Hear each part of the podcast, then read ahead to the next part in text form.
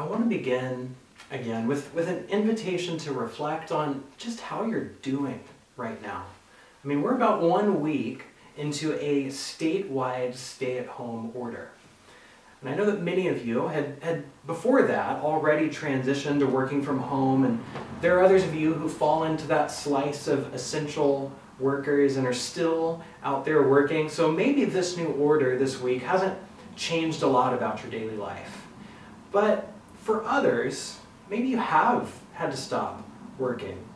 Uh, and, and you're beginning to find yourself more confined, you're staying at home. And I think all of us, regardless of our, our situation, certainly feel the increasing seriousness of the situation that we're in. And, and I imagine that the stay at home order has many people feeling fairly cut off and lonely. You know, either individuals in isolation by themselves or even just family units who are cut off from the larger community that they're usually spending their time with. So I want to pause for a moment and just ask what does that loneliness feel like? You know, if you're feeling that, just take a moment to lean into it. What does that loneliness feel like? And if, if you're not really experiencing that as much during all of this, well, maybe think to another time in your life when you felt lonely, when you felt that kind of loneliness. What does that feel like? You know, I, I think back to my sophomore year of college. The first semester was great. It was awesome. I was roommates with my best friend. Another close friend of mine had come to the school as well, and, and we were there. And the, the girl that I had been dating uh, in a long distance relationship with was moving to town as well, so we wouldn't have to be long distance anymore. You know, it, I was surrounded by my core community, two of my best friends and the girl I was dating at the time right? It was great. But then the next semester, things started to change. My roommate was doing a study abroad program, so he went off to Germany. The other close friend I mentioned uh, had to move back home for the semester, so he would be away. And then things happened, and that girlfriend and I ended up breaking up, and, and uh, that all happened about the same time. So the second semester was very different. You know, all of those core people in my life weren't there anymore. It, it felt really lonely. And, and I think two things came out of that season. One is that it, it really did press me a little bit closer to God. That often looked like spending time in my dorm room by myself, playing my guitar and singing to God. And, and, it just became a really rich spiritual season for me. Uh, the other thing that came out of that season was that it also pressed me into some new community. There were some people who I had known from a little bit more of a distance that I began to get to know more deeply. And rather than relying on the relationships that I had had in the past, uh, I, I began learning during that season how to make new friendships and then the following year, when my friends returned from study abroad and from home, I jumped right back into friendship with them. But it was in the context of this, this wider web of community that had taken shape while they were away. See, it was the season of loneliness and loss. But it was precisely because of that loss and loneliness that a deeper relationship with God and a much wider connection to community emerged. And, and I've, I've shared pieces of my story before, so many of you know that the, the months after I moved to Seattle were also a, a time of, of loss and loneliness for me. My wife and I moved across the country, and then a couple months in, she left. She filed for divorce. And I found myself living alone in an apartment in a brand new city, having lost my marriage, my community, and, and my sense of place. And it was this really dark season of grief. But at the encouragement of, of others, I, I sought help and counseling. And through that, it transformed into this season of intense self discovery.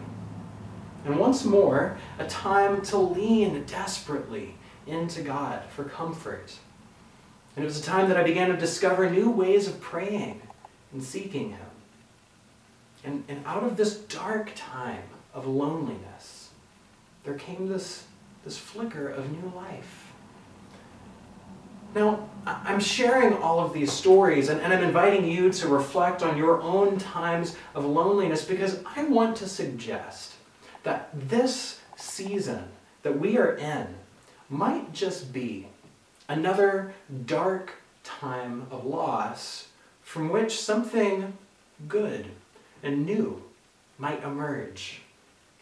And when I say that, I, don't mean that, that we should just try to look for the silver lining of, of what all is happening right now. I don't, I don't mean that we need to be optimistic about things rather than pessimistic, right? We talked about that last week if you watched the, the video.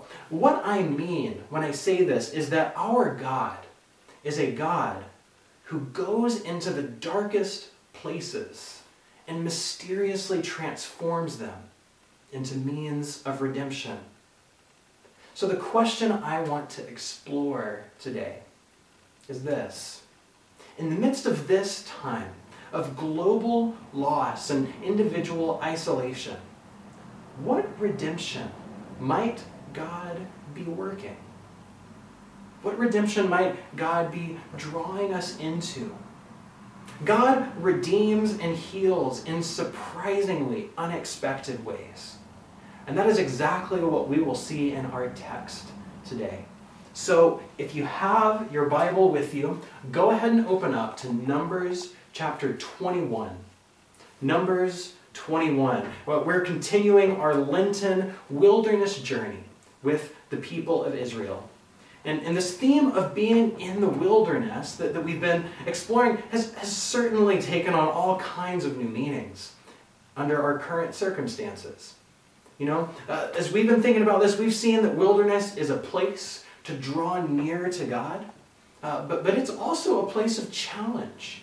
It's a place of loss and loneliness, where dark things come up to the surface in our hearts and it becomes this invitation to a posture of confession and repentance.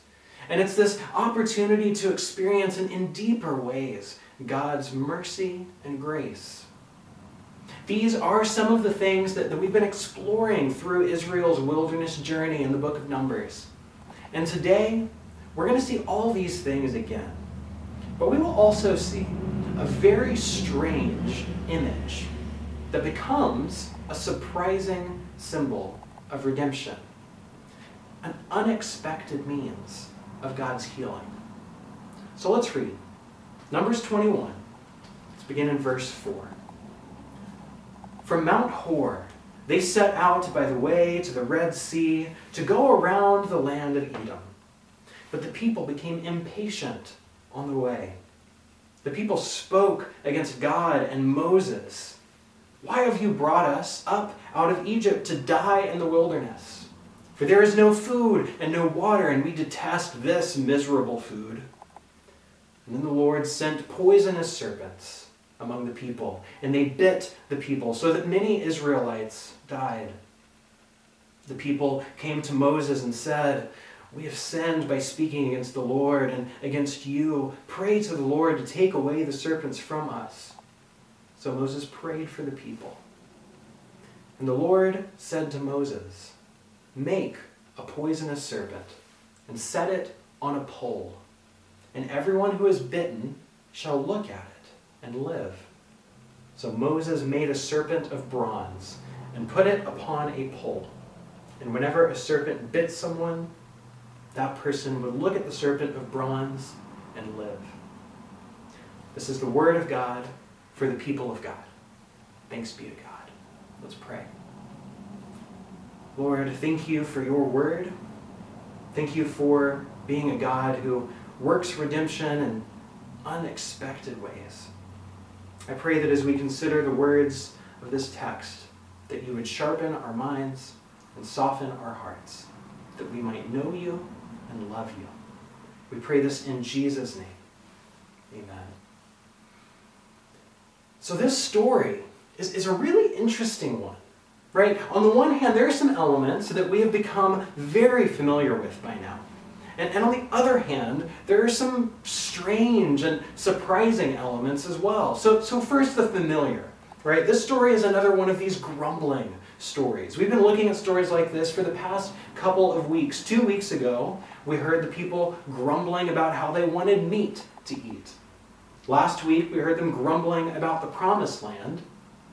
And this week, they're grumbling about their food again. And in every single case, they began to, to set their sights back on Egypt. They, they started looking back to where they had come from. And each time, God has responded with both judgment and mercy. All right? Two weeks ago, we saw God mercifully provide them with bread to eat in the wilderness, and then even give them exactly what they wanted in quail for meat. But the judgment came as they stuffed themselves so full that they died. Last week, when they complained about the promised land, judgment came and the news that they would never enter that promised land, but instead die in the wilderness.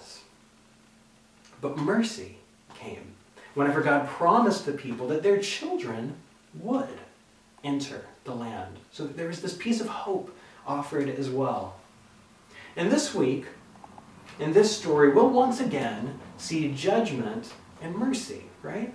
There's judgment in that the poisonous serpents enter the people's camp, and many are bitten and die from it. The serpent was already a symbol of sin and death, and it had been ever since that sneaky serpent led humanity astray in the garden. And so, here again, the, the serpents in the camp come to symbolize the people's sin and ends up resulting in many of their deaths. But God does not leave it at judgment. He never does. God shows them mercy. But the sign of mercy is, is a little jarring, if we're honest. It's strange and, and unexpected. Look at verse 8. The Lord said to Moses, Make a poisonous serpent and set it on a pole, and everyone who is bitten shall look at it and live. So Moses made a serpent of bronze and put it up on a pole, and whenever a serpent bit someone, that person would look at the serpent of bronze and live. All right, that's pretty interesting. So Moses makes a serpent out of bronze, lifts it up on a pole, and when anyone looks at it, they live. So it becomes this symbol of life and healing for the people. And this symbol even persists today. You know, over these past weeks, we've all become a lot more familiar with various health organizations, right? On a local level, there's King County Public Health. Uh, but on a national level, there's the Center for Disease Control, the CDC, and then beyond that, on a global level, there's the World Health Organization, right? These are things that we've been hearing about more and more. Now, before the virus, I may have been a little familiar with the World Health Organization. But in recent weeks, I have found myself frequenting their website where they provide all kinds of informative updates about the virus and a lot of helpful guides for how to respond to it for, for individuals, for households, for workplaces, and even guides for whole countries to respond to this. And when I go to their website, I can't help but notice their logo.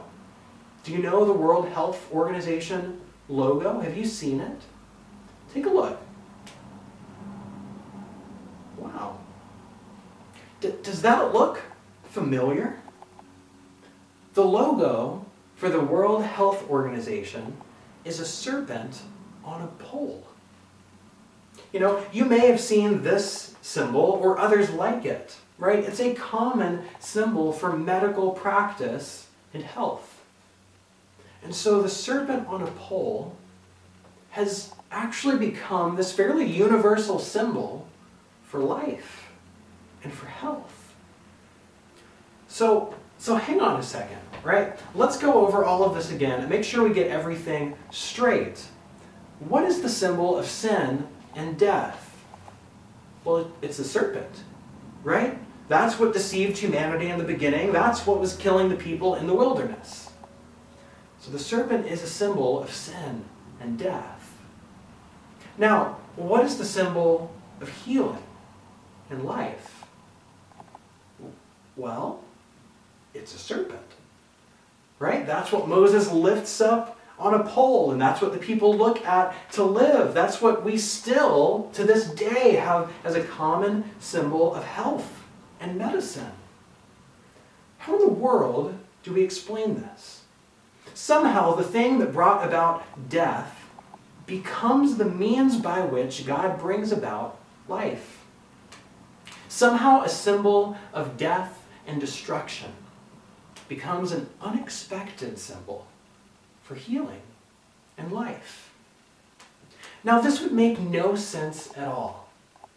But for Christians, if we stop for a second and think about it, it actually makes total sense. After all, what symbol do we have in front of us every week as we gather? Right? Every week, we and the Christians around the world gather before the symbol of the cross. Now, the cross was created to be a tool of torture and death. Rome would line highways with them and hang criminals on them as a statement this is what happens to you when you mess with the empire, right? It was a tool of death, and it was a symbol of Rome's power. And yet, for Christians, it's become something entirely different, right? I mean, for us, the cross has become a symbol of life, and ironically, of Rome's failure. Right? Rome hung Jesus on a cross and tried to assert its power over him. Death itself took hold of Jesus on the cross and, and tried to assert its power over him. But Jesus didn't stay dead. And, and so for us, the cross that was meant as a symbol of judgment and death has become a sign of grace and life. This is only possible with a God of redemption who brings forth life from the darkest of places. This is exactly what we see going on in this strange wilderness story from Numbers 21. What was a symbol of judgment and death becomes a sign of grace and life. And this is not just the way that, that I'm reading this story uh, right now. This story is not merely an obscure story from the Old Testament, it's a story that Jesus read. And this is exactly how he understood it. Now, if you got your Bible with you still, go ahead and flip over to John chapter 3. All right? John chapter 3. That's where I want to kind of end our time together, is looking at this. John chapter 3. Now, in this chapter, Jesus is having a private conversation with a guy named Nicodemus, who is a leader of the Jews. And they're talking about the kingdom of God, about being born again, and about the mystery of the Spirit of God. And all of this really is truly mysterious, right? Nicodemus, a well studied leader of the people, is having a hard time wrapping his mind around all the things they're talking about. So, John 3, look at verse 9. In the midst of this conversation, Nicodemus says to Jesus, How can these things be? And Jesus answered him, Are you a teacher of Israel, and yet you do not understand these things? Very truly, I tell you, we speak of what we know and testify to what we have seen, yet you do not receive our testimony. If I have told you about earthly things and you do not believe, how can you believe if I tell you about heavenly things? No one's ascended into heaven except the one who descended from heaven, the Son of Man. And just as Moses lifted up the serpent in the wilderness, so must the Son of Man be lifted up, that whoever believes in him may have eternal life. And then verse 16, probably one of the most famous verses in the Bible.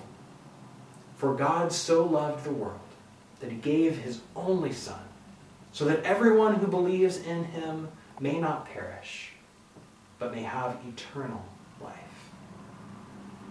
So, in this conversation with Nicodemus, Jesus draws a direct line between the symbol of the serpent and his journey to the cross. Just as Moses lifted up the serpent in the wilderness, so must the Son of Man be lifted up. And that phrase, lifted up, is John's way of referring to the cross all throughout his gospel. He says this explicitly in chapter 12, verse 33. So, just like the serpent was lifted up in the wilderness, so Jesus will be lifted up on the cross. And the connection for us is this just as the people of Israel looked upon the serpent and were healed, so we look upon the cross and live. So, what does this mean? Right? What does this actually look like? Well, I want to place ourselves in that conversation that Jesus was having with Nicodemus. Right? They were talking about the mystery of the Holy Spirit, the lifting up of the Son of Man, and that famous verse, right? The love of God, the Father. So I want to reflect on these three things. So hear this. In the light of the resurrection, it is only by looking to the cross that we can rightly understand the reign of Jesus. It is only by looking to the cross that we can truly live in the life of the Spirit. And it is only by looking to the cross that we can really rest in the love of God. So let's look at each of those three. First, understanding the reign of Jesus. Right? It is by no accident that John uses the phrase lifted up to describe the cross. John truly depicts the cross as the throne on which Jesus rules and reigns. Much like the book of Revelation shows this picture of people worshiping before a lamb that had been slain, right? As we look to the cross, our definition of power gets upended. We see that Jesus does not reign like Rome did by crucifying his enemies. Rather, he rules by being crucified in their place. This is the mystery of the power of God. And this mystery transforms the way that we ourselves live. Rather than seeking power the way that the world does, we exercise our power by giving it up. You know, in this season of the coronavirus, there are many things that, that we've been forced to give up, right? But also, there are many things that others have lost from income to jobs to the lives of their own loved ones. And so, we, as the people of God, are called to find ways to give our own resources to those in need, to support those who have lost something, and to love those who are lonely during this season.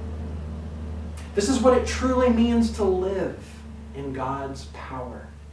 It is only by looking to the cross that we can rightly understand the reign of Jesus. So, so secondly, living the life of the Spirit, right? The cross is the key that unlocks the transforming power of the Spirit.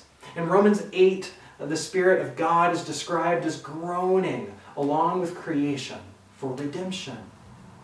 When we look to the cross, we see a true and visceral picture of the groaning of God we see that the Spirit truly takes up residence in the darkest places in order to bring forth life and light. Even out of torturous suffering and death, the Spirit can bring life.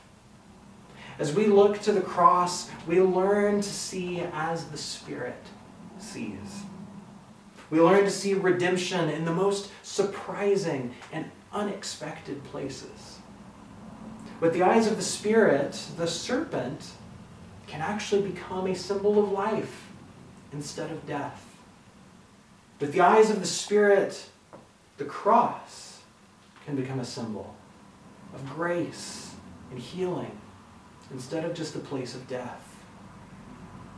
With the eyes of the Spirit, loneliness and loss can become a time of newness and depth. As we look to the cross, the frustration, the fear, the anxiety that we feel during this season that, that rise to the surface in this wilderness time can be transformed into love and joy and peace. Fruit of the Spirit. It is only by looking to the cross that we can truly live the life of the Spirit. And finally, resting in the love of God. Right? The cross is the place where we can finally be at rest in the love of God. Over the past two weeks, we've seen Israel's constant failures, and we've taken this time to reflect on our own failures in a position of confession and repentance. And as we dwell on our own failures, the, the many ways that we have failed, it becomes easy to sink into shame and feel like God feels anything but love for us. But at the cross, our shame is transformed.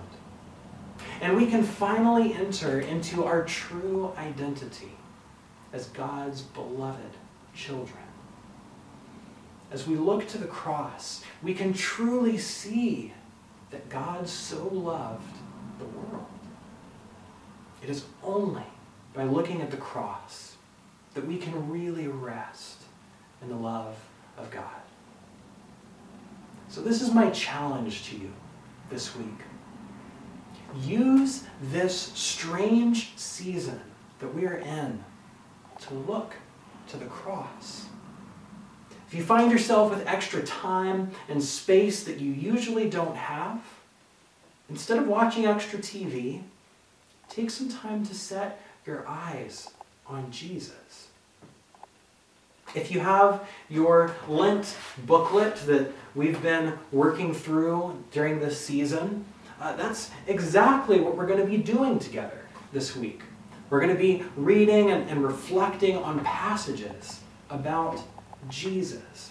And if you don't have a physical copy with you, you can get a digital copy online and, and read along this week. And so, my hope is that this week, may we marvel at the mystery of the cross. May we rest in the love of God. May we see with the eyes of the Spirit, looking for redemption in surprising and unexpected places. Ultimately, may we set our eyes upon Jesus. May we look at him and live.